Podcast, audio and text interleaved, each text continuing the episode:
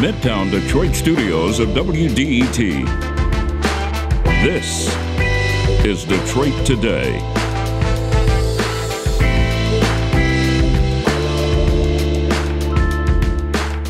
What we're taught as children about ourselves, our families, and our country is often a kind of abridged version of the truth. Lots gets left out, some things are miscast or straight out untrue. Climate activist and author Bill, McKibben has written a new book that traces his journey from his young suburban boyhood to the realization that so much of what we're taught just isn't sufficient. He joins today to talk about that journey. It's next on Detroit Today, but first the news from NPR.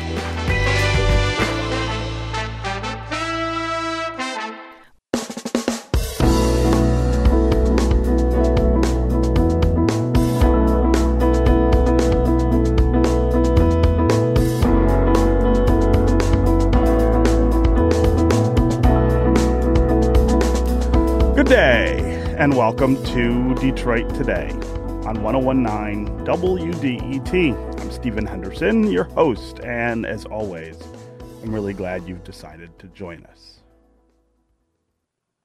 Nobody is perfect. Every day we go about our lives and see the imperfections of the systems and the people around us. We're sometimes let down by our own loved ones, and our close friends. And they, like us, make mistakes. They make big ones, they make small ones. This is true of everybody.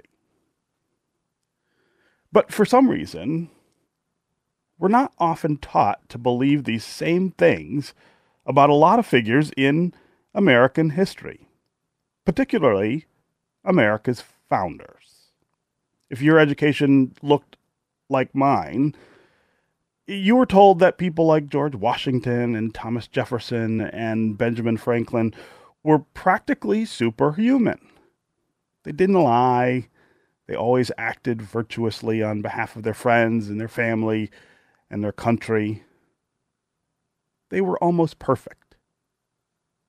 But of course, that's not true. It couldn't possibly be true. They, like us, were complicated. They did some really good things. They all did some really awful things as well. They did things to protect the ideas and the ideals of democracy. And they also did things that made democracy almost impossible. They did things that were actively harmful and excluded so many people from the democratic project. Our main struggle, even today, is to reconcile with the profound mistakes that they made in founding this country.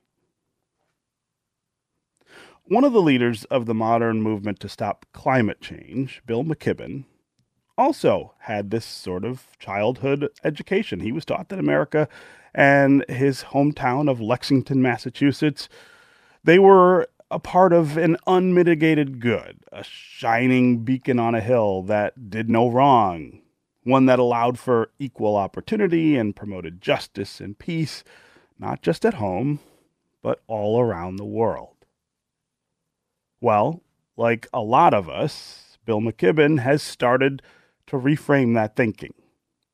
Looking back, he realizes that he wasn't taught a lot of things about American history and that the erasure of certain aspects of that history may have led to some awful consequences today, including wealth and racial inequality, the warming climate, the growing democratic dysfunction that we all live with. To talk about all this and how Bill came to realize the more complex realities of American history and American present, I'm really pleased to welcome Bill McKibben to Detroit today. It is really great to have you here with us. Well, what a pleasure to get to join you. Yes. So, as I said, you grew up believing that America was amazing, that it was an uncomplicated good in the world. Let's start with where those ideas come from, where they started from you, and how they come to rest really uh, in this place where you're raised, Lexington, Massachusetts. Yes, well, as I say in the book, uh, Lexington, um, Lexington kind of was the, you know, its business was telling that story. And in fact, my business was telling that story. I was in high school, a, a guide for tourists on the battle green, uh, the first battle of the American Revolution. And so I told the story over and over again of those brave Minutemen standing up to the British. And it is a wonderful story. I mean, uh, viewed one way, it's the first battle against colonialism and imperialism that the world had seen. Uh, a fight against the biggest empire on the planet by a small group of, of farmers who uh, came together to stand up to the British. Um, and so Lexington styles itself the birthplace of American liberty. But as with many other stories. We've of course learned a lot more about America in the last in the five decades since I was giving those tours. And I'll give you just one example to give mm-hmm. you a sense of how palpable this is. Um, I was back rereading Paul Revere's account of his ride out to Lexington to warn that the British were coming. Uh, his account is the document that um, that Longfellow used to write his iconic poem. Mm-hmm. This is an account that uh, Revere writes 20 years after the fact. And so he's describing uh, uh, fooling the British officers on horseback and galloping around them and so on and so forth. And he, he says at one point, describing this action, he says, uh, this all took place uh, right where Mark hung in chains. And that's the only reference to that.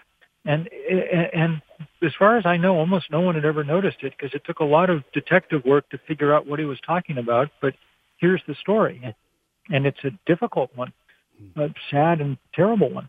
Uh, 20 years before the revolution, uh, there'd been a, a enslaved person in Boston named Mark Codman.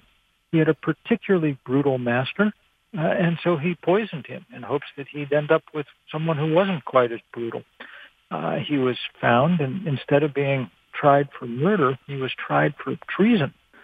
And after his body was drawn and quartered, it was hung in an iron cage, a, a gibbet, uh, where it stayed hanging in public above the town common for at least 40 years, um, um, till it had become a just a landmark that Revere could absolutely take for granted that everyone would know where he was talking about when he mentioned it in passing.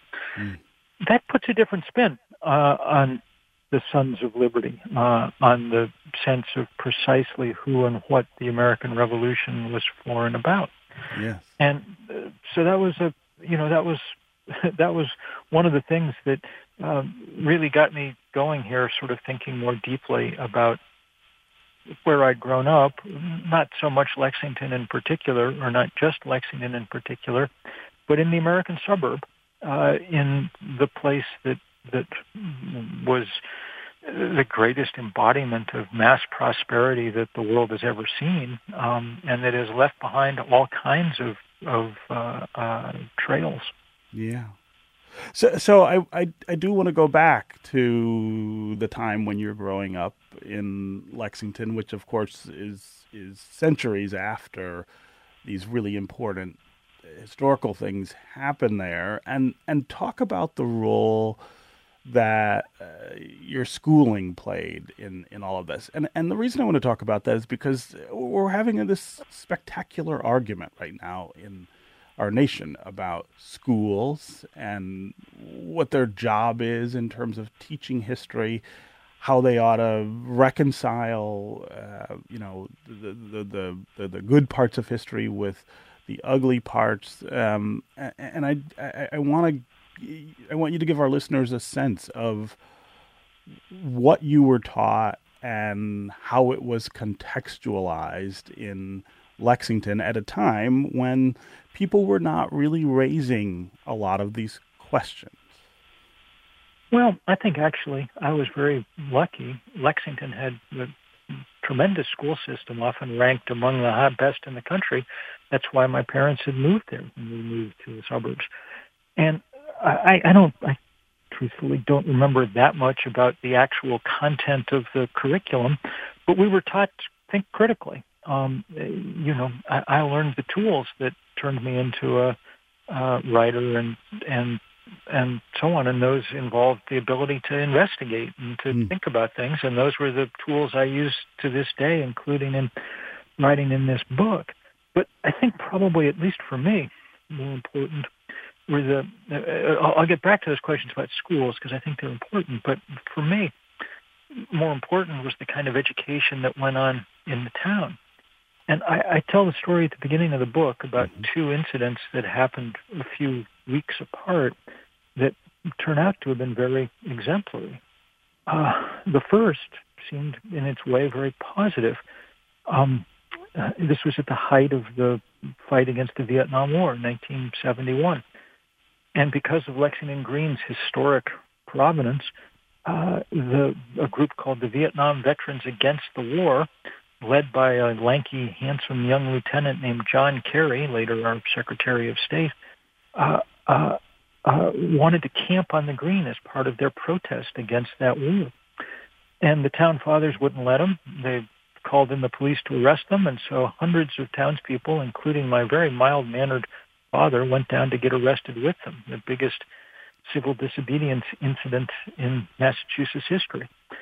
Um, that since I was 10 or 11, that made a big impression on me, my dad getting busted. And and I think what it symbolized for me was the idea that, you know, people really were working hard to make uh, this world a better place. This came, you know, at the height of the civil rights movement, the height of the anti-war movement, right after the first Earth Day, as the women's movement was accelerating uh, uh on and on. The second thing, though, that happened at the almost the same time was that there was the first proposal for uh, affordable housing development in Lexington. It would have been 100 units of multifamily housing. And, and it was quite consciously designed to begin integrating a place that was segregated not by um, uh, edict, and in fact it was a fairly liberal place. They voted for George McGovern of all things, but uh, uh, but segregated by money. Um, um, it was expensive town already, and so uh, everybody in town, all the officials were all behind this plan to build uh, affordable housing, and uh, the churches were all behind it, and everyone in public was in favor of it. But then they had a referendum, and in the voting booth, people in Lexington voted down this plan two to one, um, which showed very much the other emerging side that would get stronger as that decade of the 70s went on and would culminate in the election of, of Ronald Reagan uh, and the assertion that we really didn't have to look out for each other, uh, that our job was just each to get rich ourselves. So that was, I think, uh, uh for me, those were the educational things that mattered most. But you're right. We're now in a fight about, um, for instance, uh, teaching about r- racial history of America. And my guess is that people are not really concerned that their children will be made to feel guilty uh, uh, for the past. My my guess is that there's a lot of people who feel a little guilty themselves and mm. don't want their kids bringing it up in their face every night over dinner. Um, and and and that's because you know that wealth gap because of things like that referendum in that town that wealth gap between black americans and white americans is wider now than it was 50 years ago uh, which is pretty astonishing. Yeah. Yeah.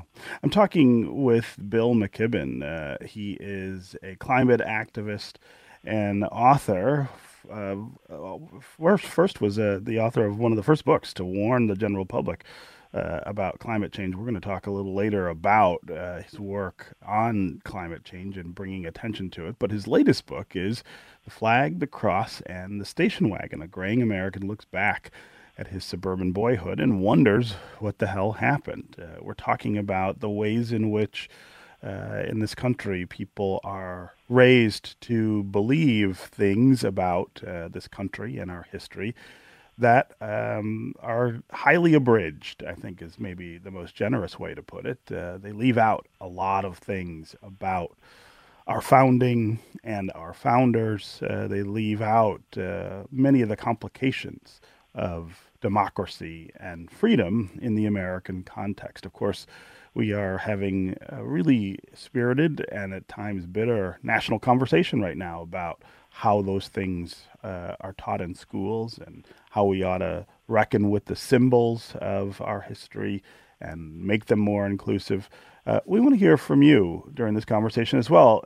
Have you been wrestling with the complexities of our history as Americans? Uh, do you see America as a more complicated place than maybe you used to, both more beautiful and more tragic uh, than perhaps you were taught it was? Uh, how did you get to that place, uh, assuming that you were taught some romanticized version of American history? How did you come to change your mind about what America really is? Uh, do you have a balanced but positive outlook uh, for this country, or do you have a more negative view of who we are and, and what we stand for? As always, the number here on the phones is 313 577 1019. That's 313 577 1019. You can also go to the WDET Facebook page and put comments there. Or you can go to Twitter and hashtag Detroit Today, and uh, we can work you into the conversation. Um, uh, so, so Bill, I, I do want to talk more about this turn uh, that that you make and um, uh, and why and when uh, that happens. Uh, as you said, you were taught to be a critical thinker and that to, to kind of question things.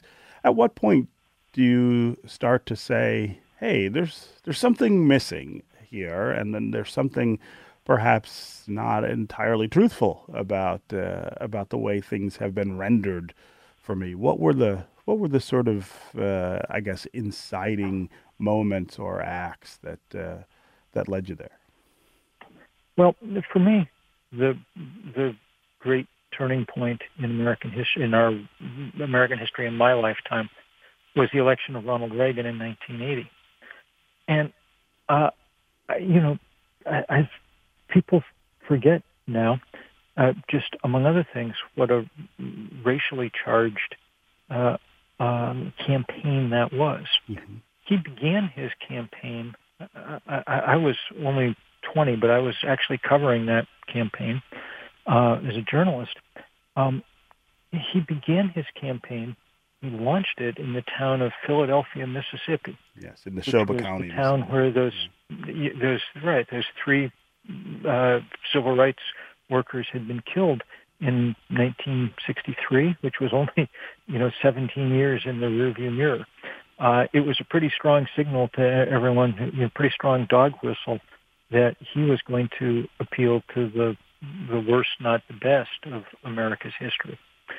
And and uh, you know, I, for me, much of much of the kind of illumination of over the years came from my my work, which has primarily been around this most existential of challenges, climate change, and they're the same kind of thing. I mean, I began.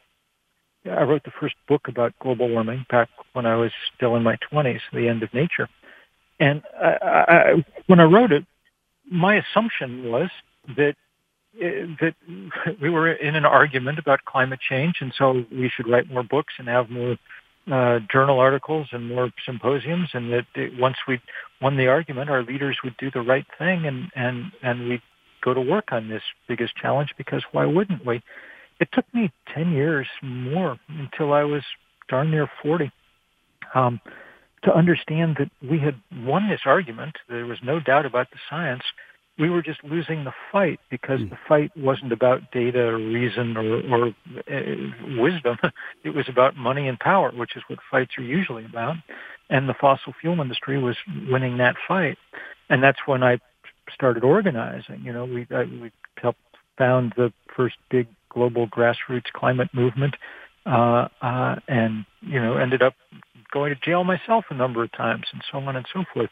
Um, because it was becoming clear to me that our system didn't work as rationally and well as it should, and that uh, uh, and I'm afraid that convictions only grown over time because, as you as you point out, we've now reached a level of political dysfunction that makes, uh, I'm afraid, the founders look considerably less wise than we might once have thought. The Constitution that they left us uh, seems to have turned into, at least the way it's interpreted by the Supreme Court, as a kind of suicide pact. Mm-hmm. And and so we're, you know, there have been a lot of revelations for a lot of us over time. It doesn't stop us from working hard. I've, you know, just found it now that I'm an old person in my 60s. I've just helped found this new group called Third Act that's organizing people over the age of 60 for progressive action on climate and democracy because I haven't given up um, by any means, but I, I, I think very much that we need to be quite cognizant about where we are. Yeah, yeah. Okay, uh, when we come back, we're going to continue this conversation with climate activist and author and journalist Bill McKibben about uh, his book about reconsidering the stories that were told about America and American history. Uh, we want to get to you on the phones and on social media. Tim in Detroit, uh, Brad in Rochester Hills. We'll start with you on the phones uh, if you want to join them. 313 577 1019 is the number here. That's 313 577 1019. We've also got uh, some social media comments on Twitter and on Facebook. Uh, you can leave them there and we'll work you into the show that way. We'll be right back with more Detroit Today.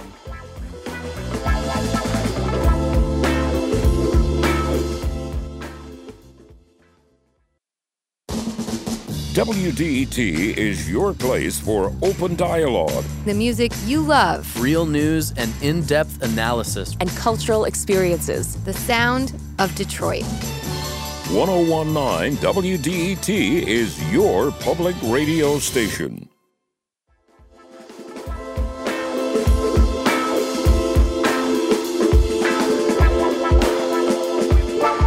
Listening to Detroit Today on 1019 WDET. I'm Stephen Henderson. And as always, thanks for tuning in. Our guest today is Bill McKibben, climate activist and author of the first book to warn the general public about climate change. Uh, his book in 1989, The End of Nature, did that. Uh, his latest book is The Flag, the Cross, and the Station Wagon. A graying American looks back at his suburban boyhood and wonders what the hell happened. Uh, he's talking with us about the mythification, I guess, of America and American history that uh, so many of us experienced as young people. We were told about the heroism of America's founders and made to believe that in many ways they and the country they founded were perfect. Uh, of course, uh, as we get older, and certainly as the country moves forward, uh, we're all really reconsidering all of those things and learning more about what really happened and trying to put things in greater context. Um, we want to talk to you during this conversation as well. And tell us if you've been wrestling with the complexities of the American story. Uh, do you see this as a more complicated place, a more complicated narrative than you did when you were young or than you were taught when you were in school? Uh, and what does that mean? How does that make you think about the country that we all live in together now? Are you more or less optimistic about it by knowing more of the truth? Uh, are you uh, maybe more or less pessimistic about our future as you watch uh, the the spirited and sometimes bitter conversations, arguments about how we ought to tell the American story. Uh, as always, the number here on the phones is 313 577 1019. That's 313 577 1019. You can also go to the WDET Facebook page and put comments there, or you can go to Twitter and hashtag Detroit Today and uh, we can work you into the conversation.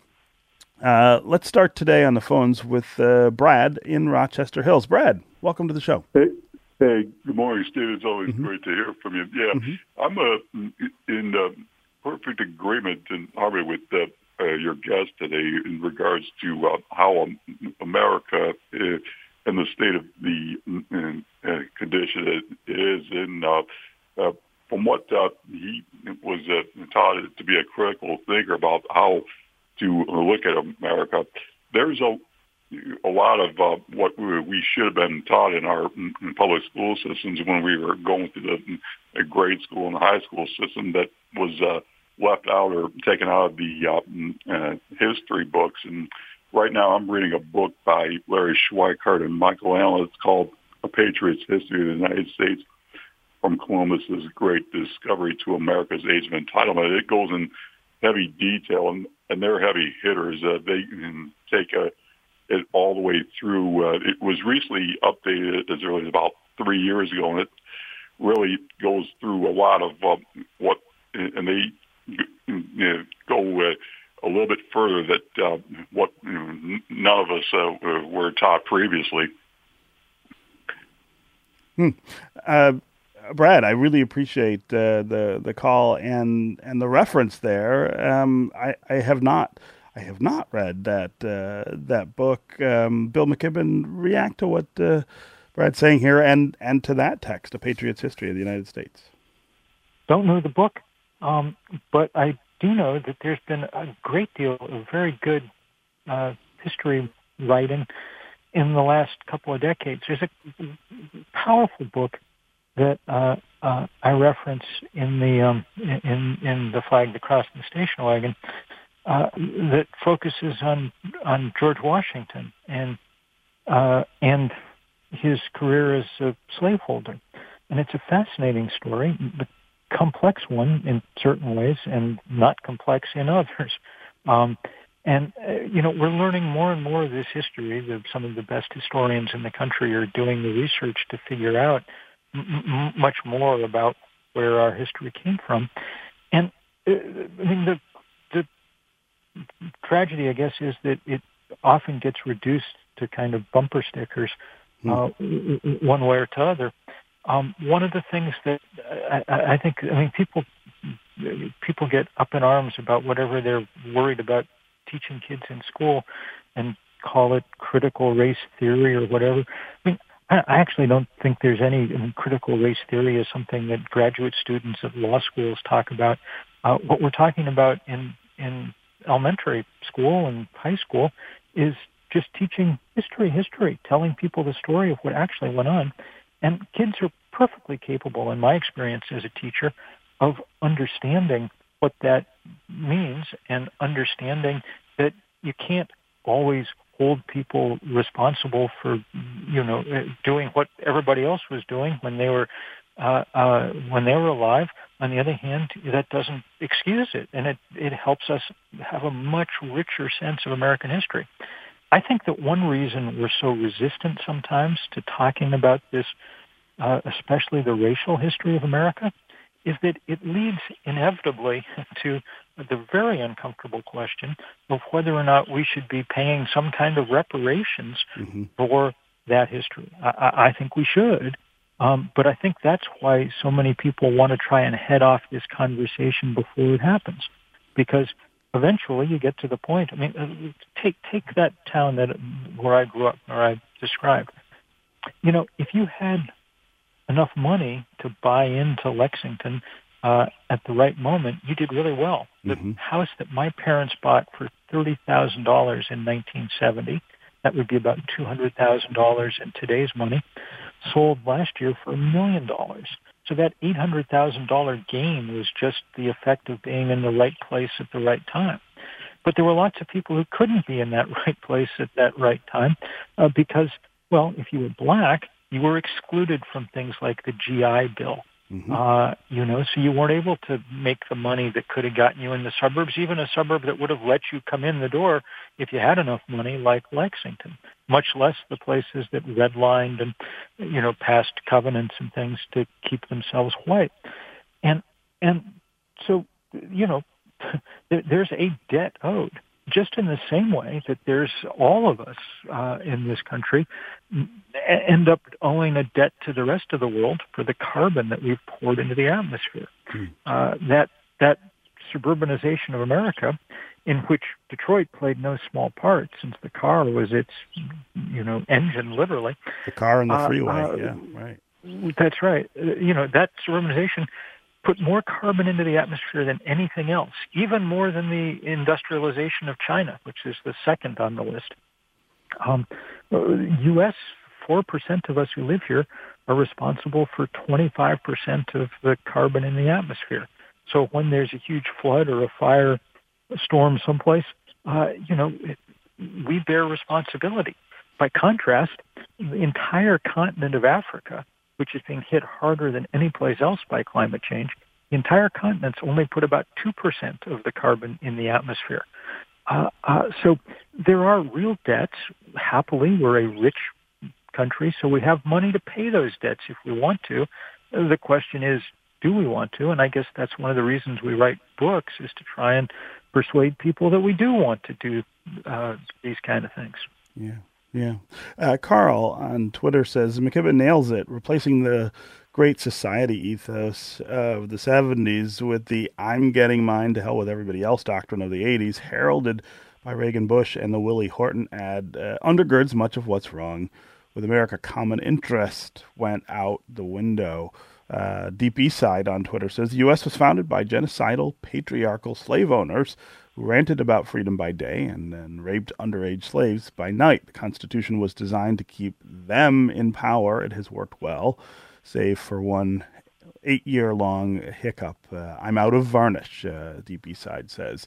Uh, let's go back to the phones here. Uh, Cass in Southfield, welcome to the show. Uh, hi. Hi, how are you? Okay? Yeah, go I'm ahead. good. Um, I was just kind of thinking about this like education piece, and I went to a suburban school as well, like good suburban school in Michigan, and I went through advanced history courses all through my education, and it actually wasn't until my senior year of high school that I took like a Civil War course specifically that we even touched on Reconstruction. Hmm. And I feel like even in my education, which was pretty good, that was glossed over. And glossing over this period of history really keeps us from understanding where we are today, right? Like it was a very important part in like what established the electoral college and how we currently vote. So I don't know. I Yeah. would take my rest of my comment off there. Yeah, uh, I, Cass, I I'm- think that's just right, and and that's why, among other things, this 1619 project was so important. Um, it really highlight it, it cast a light on the parts of the history that we hadn't been focusing on, and and that's why it annoyed people too. you know, um, some people because you know it it complicated it it complicated a uh, simplistic picture. So kids are completely capable of dealing with this. The question is, are adults? Um, and I, I, to go back to what one of the people was saying on Twitter about the sort of 70s and the 80s and the, uh, you know, I think that that analysis that your the caller has is just right. Um, if you look back at these Supreme Court decisions of the last month that, uh, to my mind, are so hideously wrong, the ones that let us, you know, in- increase the ability to carry guns anywhere you want, the ones that deprive women of the right to choice, uh, the one that that uh, neuters the Clean Air Act and the EPA. These are all aimed at things that happened in that very short window of time, uh, from say the Voting Rights Act of 1965 to the decision about Roe v. Wade in 1973, including the Gun Control Act of 1968, uh, the Clean Air Act of 1971, uh, uh, on and on and on. And the the right has, you know, became alarmed at those things and set out on a very successful 50-year mission to try and and change America back to what they thought it was. Mhm. And and I- I'm afraid that that's close to succeeding, and it's one of the reasons that we really need to be standing up right now in defense of the America that perhaps those of us of a certain age thought that we lived in or thought that we were building. Yeah, I mean, there is this this irony and uh, in the the reaction to things like the sixteen nineteen project, uh, which presumes that the information in that project, and the insistence that we confront the information in that project is somehow tearing down uh, uh, this country or or tearing down uh, the idea of the American experiment. And in, and in fact, what it's doing is is expanding the idea of of that experiment to include uh, the truth, first of all, but also to be more inclusive of people who were not thought of uh, when that experiment was was founded, and um, and it is very difficult, I think, for people to uh, to, to to do that and not feel sort of personally attacked. I guess um, you know uh, I, I, I, I, think a lot of the, the reaction to this is about people, as you said uh, feeling like they're being called to account for things that that they did. But but I don't even think you have to quite go that far. It really is just uh, calling to account the things that were done to set the nation in motion, and and trying to to to put them in in a, a better light. To to to say these things weren't perfect, and these ideas were not executed in a perfect way. Uh, and this information helps us get to that perfection. It is not taking us further away from it. Well, yes, and it's it's always worth noting that um, we're not perfect either. Uh, right. You know, if we're if we're lucky enough to have historians around 200 years from now, they're going to look back at some of the stuff that we did and uh, wonder about it. They may question why it was that we decided we all needed to, even though we'd been told about climate change, that we all needed to drive semi-military vehicles wherever we went and, you know, build ever bigger houses and so on and so forth. So, uh, you know, history is history is history. It it reveals, and it should uh, and, and, we need to be able to deal with that and then deal with the implications of it. Mm. And and uh, as I say, uh, it's it's not that the. I mean, I disagree with the person who wrote in just saying the founding fathers were nothing but a bunch of rapists. Uh, that that seems reductionist to me as well. Mm. Um, the point is that we need to understand um, where we came from and more than understand it, we need to make right on the things that went wrong to the degree that we can. A way to think about it is, I think that we're still deciding what American history means. And if we rose to the occasion, say, and decided that it was time to pay reparations to people who had been harmed, then that makes a reasonable case that that American history is is, is that the American experiment was not such a bad idea, you know, that we were that it that it brought us to the point where we could make gestures like that. If we don't, then it's a, then we just continue on down this same path that we're headed down at the moment. Well, I mean, look where it ends up. It ends up with violent fools storming the capital of the United States and mm-hmm. killing policemen in order to, you know, keep their thuggish boss in power. Yeah. yeah. Okay, when we come back, we're going to continue this conversation with uh, climate activist, author, and journalist Bill McKibben. We'll also continue to hear from you on the phones and on social media. 313 577 1019 is the number. That's 313 577 1019. You can also go to Facebook and Twitter, the comments there, and we'll work you into the show. We'll be right back with more Detroit Today.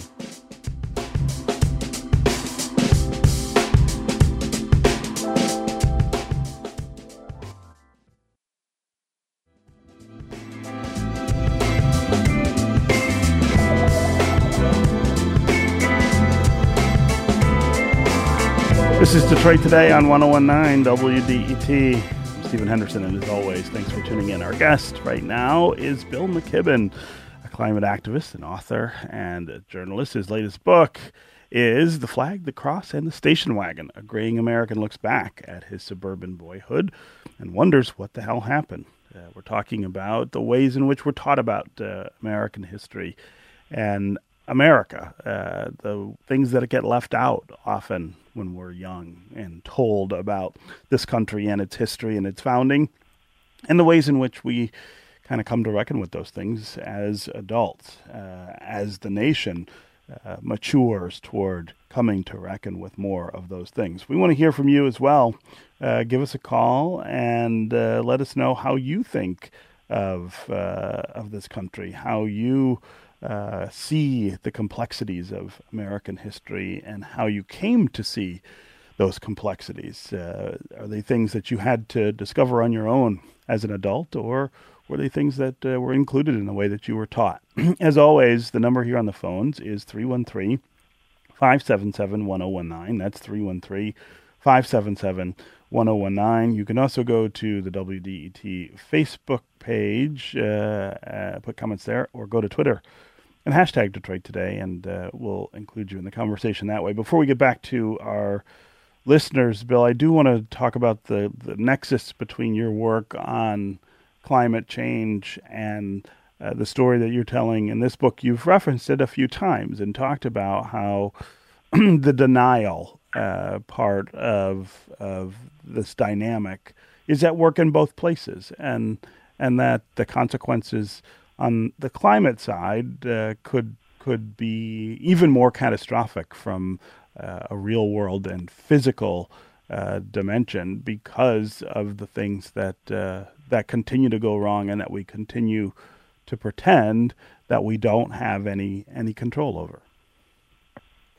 Right, we're in a very difficult place, obviously, right now because we've waited a long time to take action on climate, and the reason we waited a long time uh, was because people were telling us stories that weren't true. We now know from great investigative reporting that the fossil fuel industry knew everything there was to know about climate change back in the 1980s. People have found the memos and things in the archives. Uh, a company like Exxon, uh, its scientists were telling its executives what climate change was and predicting with incredible accuracy in 1980 what the temperature was going to be in 2020. They knew what was coming and the executives believed them. Exxon started building all its drilling rigs higher to compensate for the rise in sea level they knew was coming. They began plotting out what parts of the Arctic they were going to lease once they'd melted it. But what they didn't do was tell any of the rest of us uh, across this industry. Uh, they began this building this big architecture of deceit and denial and disinformation that kept us locked for 30 years in this completely pointless debate about whether or not global warming was real. A, a, debate, remember, that both sides knew the answer to at the beginning. It's just mm. one of them was willing to lie. And it turned into the most consequential lie in human history because it cost us the one thing we don't have, time. Now we have to, you know, the, the scientists tell us we have to cut emissions in half by 2030, which is seven years away. If we'd had 40 years to do that, then we we might have had a better chance than we have at the moment.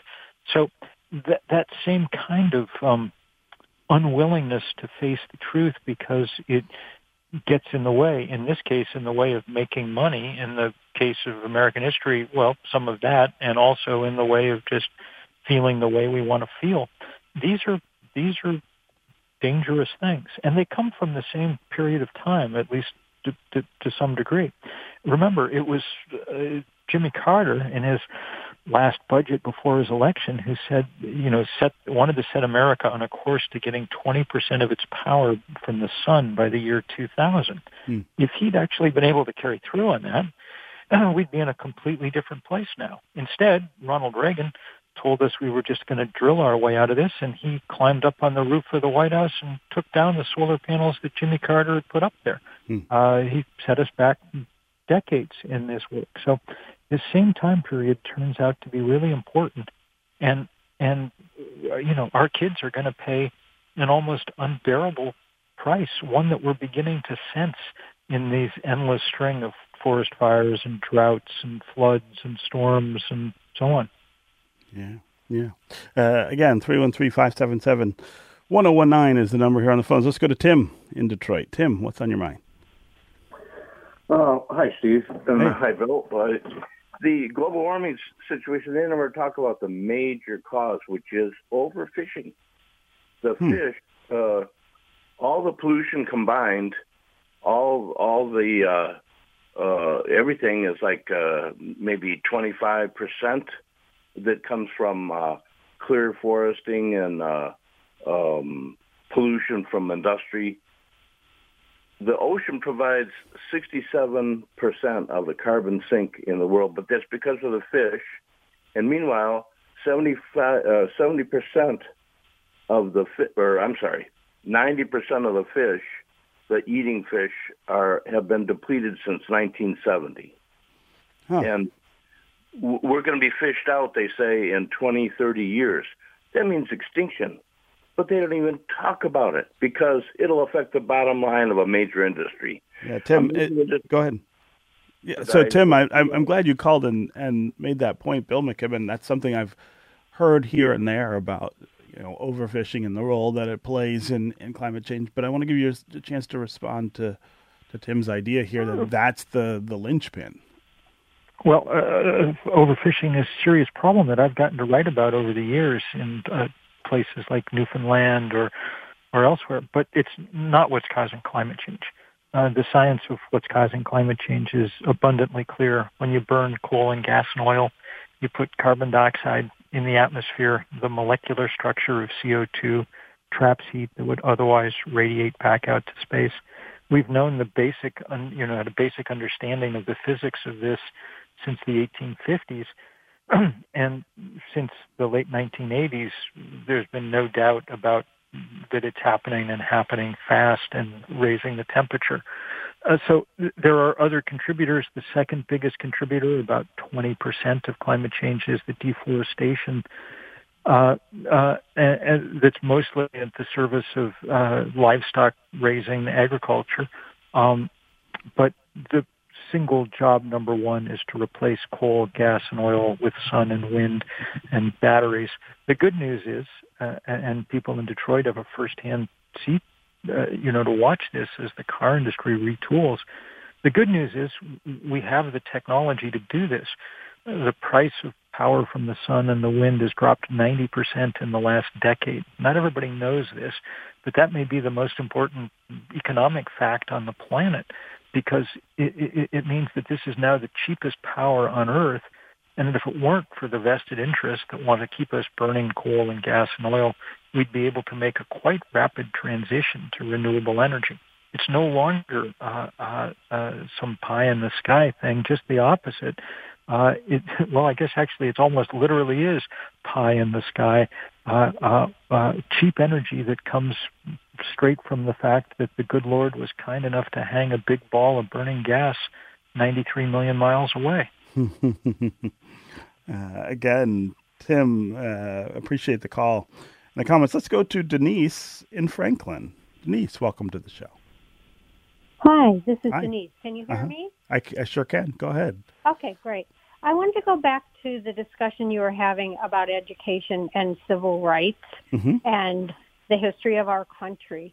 A few years ago, I heard a speaker from a Birmingham Civil Rights Museum say, half the truth is a full lie. Hmm. And that powerful statement has stuck with me ever since, period. It's not just that we are ill-informed, but that we think that we know the full story, which makes the lack of education even more dangerous. Hmm. And I, certainly that would apply to the climate science, climate science part of this too. Yeah. So I just wanted to put that out there. Half the truth is a full lie. Yeah, Denise, I really I appreciate think you that's calling and saying that. Go ahead, Bill. beautifully put. I think that's beautifully put, and it really gets at the um, heart of this fight that we're seeing now over uh, teaching about race in schools. Uh, all people are trying to do, I think, uh, when they introduce things like the 1619 Project, is uh, let young people grow up with an actual understanding of, of what our history is about. And that doesn't mean that you have to hate the country or anything like it. Um, um, it just means that you that, that I mean that's what history is. We we try to tell the truth about uh, what happened in ancient Rome or in the French Revolution or, or, or, or whatever else. And there's no reason that we shouldn't be telling uh, everything that we know about what happened in this country too. Yeah, yeah. Uh, let's quickly go to John on the east side. John, I've only got about a minute left, but wanted to get you in here. Hello. So Hey, I was I was wondering if Bill could talk about the correlation to like the uh, Senate and the filib or the uh, the uh, electoral college to keep uh, all people down. Hmm. Yeah, th- these these minority provisions uh, that that are in the Constitution and other, other laws that that give political minorities I- I- incredible power. A bill, like I said, I've only got about thirty or forty seconds Yeah, well, left. I mean, it's it turns out that it was a bad idea to design a system so that Wyoming has the same number of senators as California. Since Yeah. neither Wyoming nor California existed at the start, I guess it's uh, you know there's this only a certain amount you can do to to blame them. But it's it's why it's important to talk about this stuff so we can change it and and do sensible things. The good news is that people sense this those Supreme Court decisions, they weren't just wrong, they were incredibly unpopular. Mm-hmm. People want to change, and so now we've got to figure out if there if we can bring majorities to bear in order to do things like get rid of the filibuster and make progress. We're working hard on that at Third Act. If you know mm-hmm. people over the age of 60, have them join us at thirdact.org. We have our big national call tonight, in fact, uh, our hmm. monthly call with thousands, tens of thousands of people on board. Uh, even if you're older, doesn't mean you can't play a huge role in uh, Yeah. uh, in helping, well, helping get back to where we were back Yeah. in those days. Yeah. Uh, Bill McKibben, wonderful to have you here to talk uh, about American history and about uh, your new book. Thanks for joining. Thank you, Stu. It's going to do it for us today. Come back tomorrow when we're going to talk about possibly the most heated congressional race in Michigan and then talk about the pro choice ballot initiative.